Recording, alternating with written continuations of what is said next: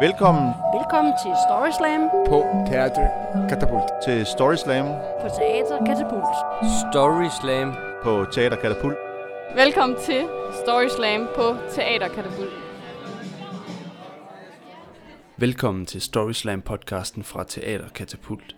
Det var rart, du kunne komme. Hvis det er første gang, du lytter med, så vil jeg lige tage dig med på en rundvisning. Storyslam er historie fortalt på en scene foran et levende publikum. Dem du skal høre her er optaget på Teater Katapult en lørdag aften i april. Det er helt almindelige mennesker, der stiller sig op og fortæller historier. Hvis du har mod på det, kan du også få lov til at fortælle dine historier foran et publikum. Mere om det til sidst i podcasten. Når du hører en klokke, så behøver du ikke gøre noget. Det er blot et signal til fortælleren om, at det er tid til at runde historien af. Du skal bare blive siddende, stående, liggende, cyklende, eller hvad du ellers har gang i. Vi har tre historier til dig. Den første er fortalt af Thomas Kirk. Han er vestjyde, uddannet økonom og har en ret speciel hobby. Tak. Øh, jeg har haft et øh, langt liv med øh, ekstremsport. Og ja, jeg tør godt sige langt liv, for jeg startede i en, øh, en meget tidlig alder. Jeg var, øh, jeg var fem år, da jeg gik ind på den her øh, livsbane. Og øh, jeg vurderede, at øh, det ikke var øh, bungee jump eller øh, Ironman, som sådan lige havde min øh, passion. Nej, det var sådan lidt mere raffineret ekstremsport, jeg var, jeg var ude efter. Og øh, opvarmningen til, øh, til det her ekstremsport, jeg, jeg startede med, da jeg var fem år, det kunne, øh, det kunne sagtens starte til et afsnit af Bamse og Kylling. Hvor øh, jeg selvfølgelig ser Bamse og Kylling, og, men jeg er sådan på vej til lige stille at, forberede mig på, hvad der skal ske i løbet af natten. Og allerede da vi er sådan halvvejs inde i Bamse og Kylling, så, øh, så er jeg i zonen. Altså, jeg, jeg ser stadig, jeg, jeg griner ikke af Bamse. Han er sjov, men jeg, kan ikke, øh, jeg, jeg er bare i zonen. Og øh, de næste par timer indtil jeg skal i seng, der går jeg sådan og, og forbereder mig. Og så går det ellers løs. Lige efter jeg har børstet tænder. Der, der bunder jeg tre store glas med vand. Og så starter et trekantsdrama af den anden verden. Det er kampen mellem de primære behov. Øh, på den ene side tissetrangen. På den anden side øh, søvnbehovet. Og så mig i midten. I det her vanvittige spil kejler. Og, øh, og så gælder det altså bare, efter jeg lukkede de her tre glas, så gælder det bare om at komme ind i seng, og så komme til at sove i en fart. Så tissetrangen ikke begynder at provokere søvntrangen for meget. Og så skal jeg ellers bare holde den så lang tid jeg kan i løbet af natten, hvor jeg stadigvæk får optimal søvn. Så hvis sige, jeg ikke vågner op og er pisse træt, så, så har jeg ikke øh, udfordret min grænse nok. Jeg skal blive ved med at sove, indtil det bliver morgen. Og jeg skal bide smerten i mig, og den kan være ret vild. Øh, og, når, og når solen så står op, så løber jeg ud på toilettet. øh, og, og får tisset i en fart. Men altså, når man dyrker ekstremsport under de her vanskelige forhold, så... Øh, og man leger med den her grænse, så... Øh, så er det selvfølgelig sket, øh, og det sker for alle, der dyrker ekstremsport, at øh, når man leger med grænsen, så er man også nogle gange lige over. Øh, og, og, og jeg har for prøvet lige at vågne op, og, og måske tisse lidt i sengen. Jeg har også prøvet en enkelt gang at vågne op, og, og jeg vurderede, at øh, nu skulle jeg løbe. Og så var jeg måske i gang med at tisse, og så kan det godt være, at jeg sådan tissede på gulvtæppet hele vejen ud på toilettet. Og det blev min mor lidt sur over, fordi hun er ikke sådan, hun har ikke sådan sans for den her ekstremsport. Så, øh, nå, men i hvert fald, så har jeg jo haft et langt liv med ekstremsport. Øh, og det sidste, jeg begyndte at eksperimentere med, jeg vil sige, tissetrangen, den er jeg sådan ved at have, have styr på. Men, øh, men søvntrangen, den øh, har jeg slet ikke styr på. Specielt ikke efter jeg er blevet far. Jeg har fået en datter, som øh, godt kan finde på at skrige et par gange om natten. Øh, så jeg har stadig et kæmpe stort søvnbehov. Og øh, når jeg har været på arbejde inde i Aarhus i 8 timer, så skal jeg med toget hjem til Ry. Og når man lige har gået 10 minutter inden man skal med toget, og det er vinter, og øh, man kommer ind i et varmt tog, ja, hvad sker der så? Så falder man i søvn. Det, det sker for alle. Øh, men øh, de mennesker, som ikke dyrker raffineret ekstremsport, de stiller lige deres mobil, så de ved, de vågner op på den station, de skal af. Men ikke mig. Nej, jeg, jeg, jeg, jeg presser den. Jeg presser den. Jeg nægter at stille det ur. Jeg, jeg bliver ved med at, at, at sove. Jeg, jeg skal ikke være vågen, altså jeg vil gerne have noget ud af søvnen, men jeg skal vågne op præcis i ry. Og hvis jeg vågner op to stationer inde i Skanderborg, så, så skal jeg sådan blive ved med at sove videre, indtil jeg præcis er i ry, hvor jeg så kan tillade mig at slappe af, og så stå af. Men der er jo selvfølgelig risikoen for, at man falder i dyb søvn, og øh, kommer til at køre for langt, og vågner op i Silkeborg eller et andet. Og det er jo det. Sidste lørdag, der havde jeg været i byen i Aarhus med, øh, med kammerater, og øh, jeg havde fået en del øl. Og jeg var kommet ind i det her varme tog, og jeg var faktisk kommet 20 minutter før, jeg kiggede forkert på, jeg kunne virkelig have noget at drukke og, og, og drikke en øl mere, men det fik jeg altså ikke noget. Så, så jeg går bare ind i toget, og, og det var virkelig varmt tog, og det var virkelig koldt udenfor lige før, så, øh, så jeg falder i søvn. Og jeg kan mærke, jeg, jeg, jeg, jeg tror, jeg mister kontrollen lidt, øh, fordi jeg vågner i hvert fald op lige pludselig. Jeg kan bare mærke, at motoren går. Der er et eller andet fuldstændig galt. Og øh, jeg kan ikke finde ud af, hvad det er, og jeg øh, rejser mig op, og der er duk på ruderne, og jeg, jeg tør det af. Og så kan jeg se, at vi holder på en banegård. Men hvad fanden, det skulle da Aarhus, der, der er en rulletrap, det har de da ikke i Skanderborg. Eller galt, så kan jeg se, at der er nogle piger, der sidder par stolerækker hen, der begynder at sidde og fnise. Og så kigger jeg ned af mig selv, og så er jeg pisset i buksen. tak.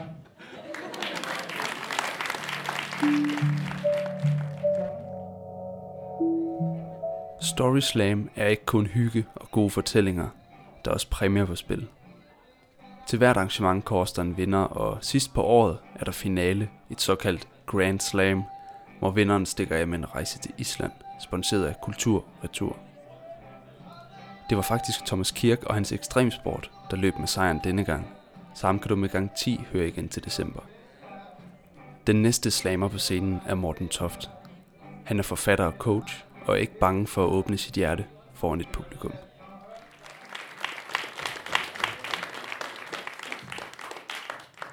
Nå, jeg har hørte lige over ved bordet, at, øh, at her i anden sektion, der skulle man helst komme med noget opløftende. og der må jeg sige, der, der fik jeg altså der fik jeg det lidt småt dårligt, fordi her i aften har jeg valgt at tage et par sådan lidt øh, sørgelige historier med.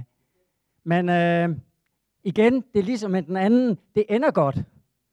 Og nogen skal tage den rolle og ligesom få de her smerte ting frem.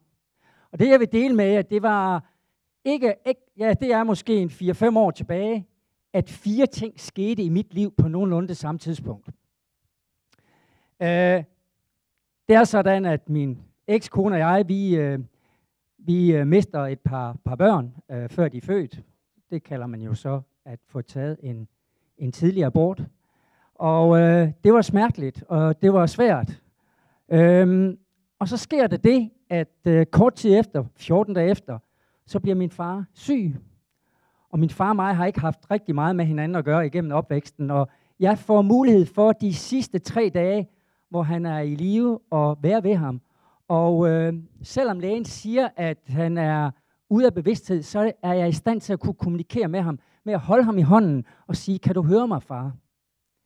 Og han klemmer mig i hånden, og på den måde kan vi i nogle dage snakke lidt frem og tilbage omkring nogle ting og sager, på det niveau, som det nu kan være i den situation.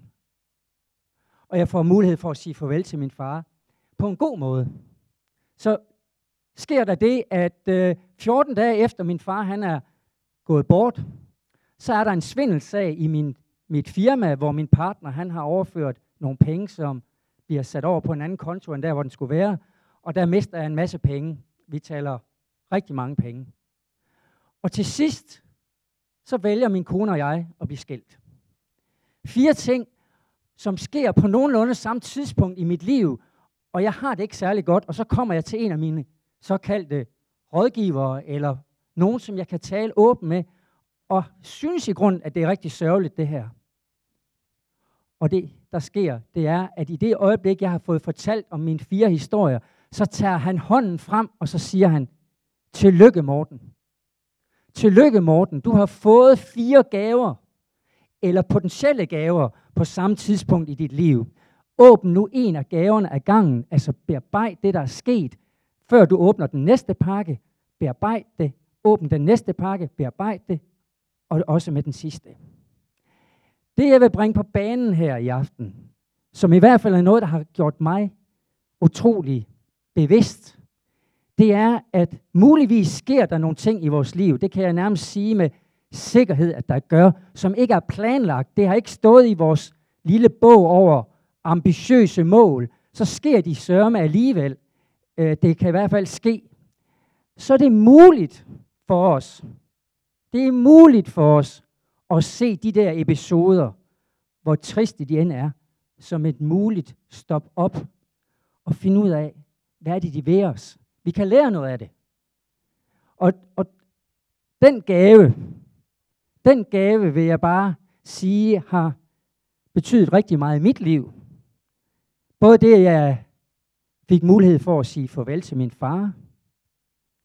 Det at øh, pludselig øh, opdage, at øh, ja, det var sørgeligt, at øh, de andre ting skete i mit liv med, med skilsmisse.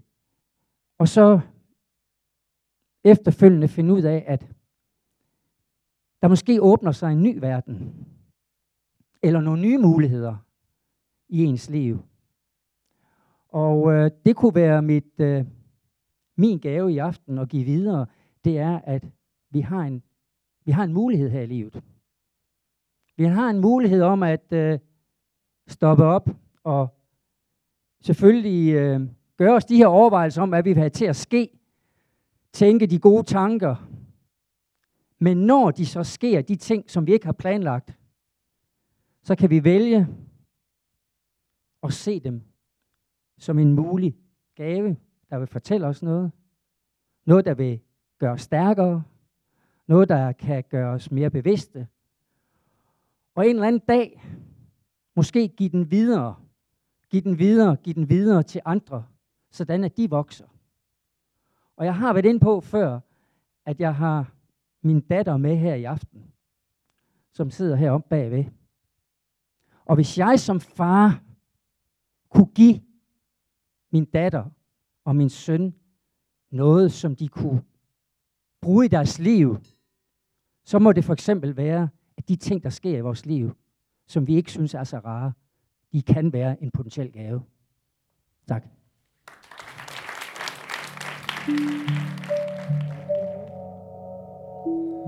Det er publikum, der stemmer og bestemmer, hvem der skal vinde og gå videre til Grand Slam.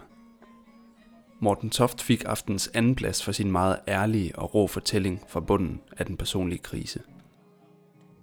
Den sidste historie kommer fra Connie Nordholt. Til dagligt arbejder hun som lærer på HF, men bag den borgerlige facade gemmer der sig en sand superhelt. Jeg har i mange år undervist som lærer forskellige steder.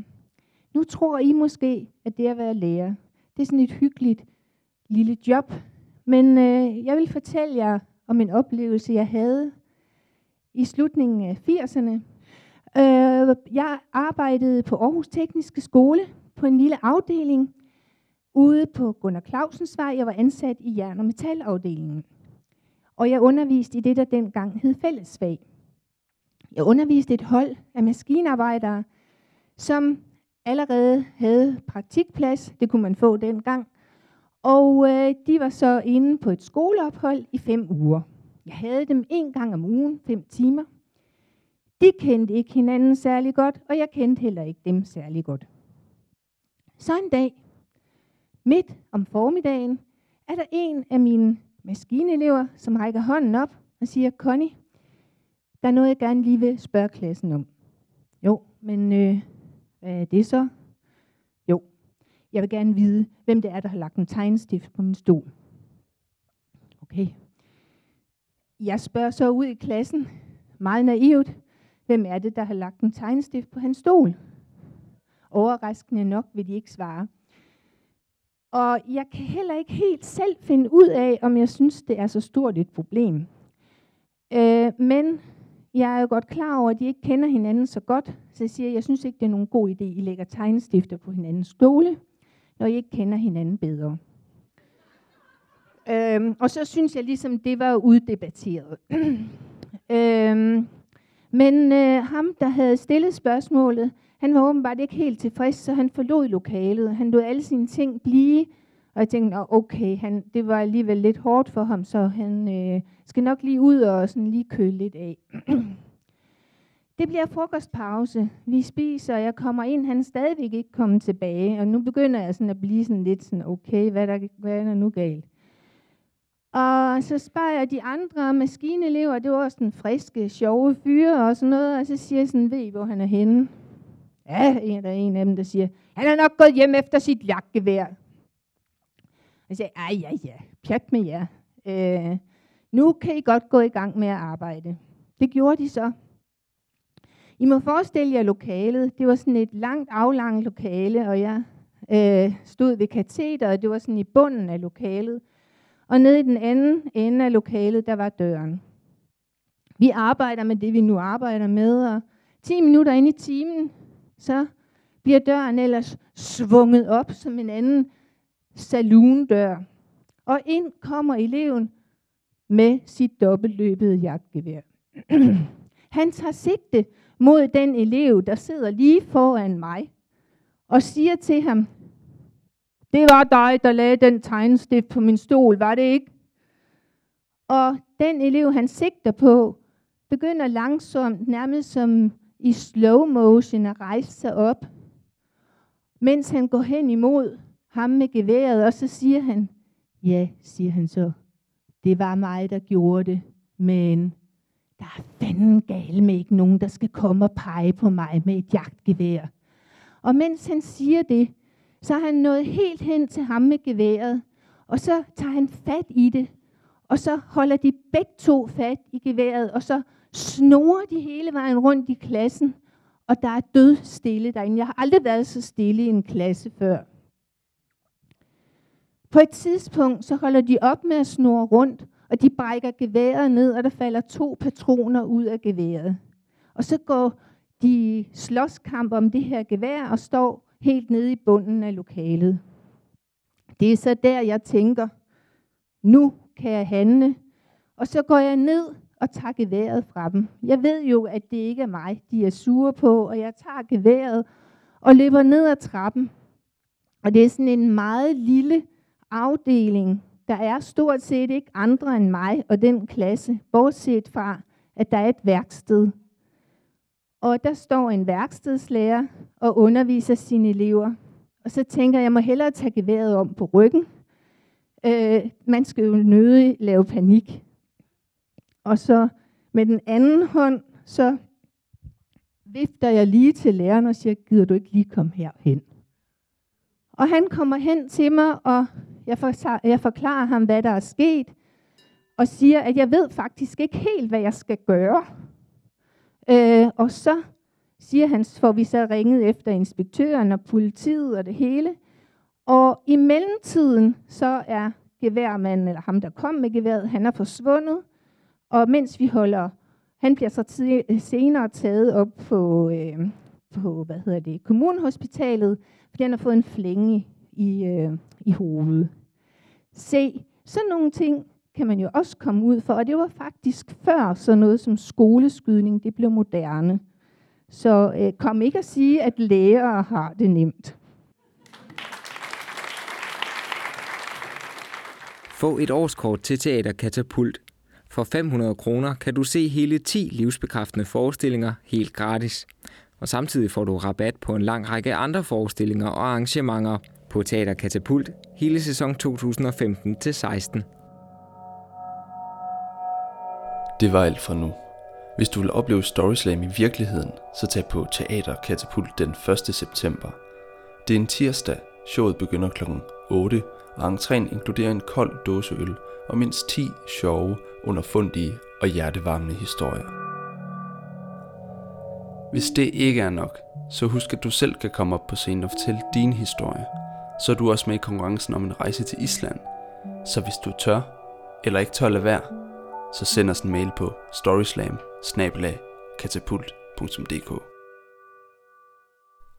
Tak for denne gang. Vi slutter af med en public service meddelelse fra ekstremsportsudøveren Thomas Kirk og håber, at vi høres ved. Jeg ved ikke, om der findes klubber for den type øh, ekstrem sport. Jeg vil nærmere sige, det er sådan en slags øh, hemmelig ridderorden. Så når jeg for eksempel sidder i, i toget der på vej hjem mod Ry, og øh, altså newbiesen, ikke også, de urutinerede, de stiller deres ur. Øh, så sidder vi øh, rutinerede, øh, raffinerede ekstremsportsudøvere og blinker til hinanden og griner lidt af dem der, der har stillet deres ur. Ikke også? Altså herregud, kan de ikke styre en søvn på en halv time? Så jeg vil mere sige, det er sådan, at vi arbejder lidt under overfladen. Øh, man, skal, man skal nok få øjenkontakt med os i toget, men øh, hold øje derude. Så er der mulighed.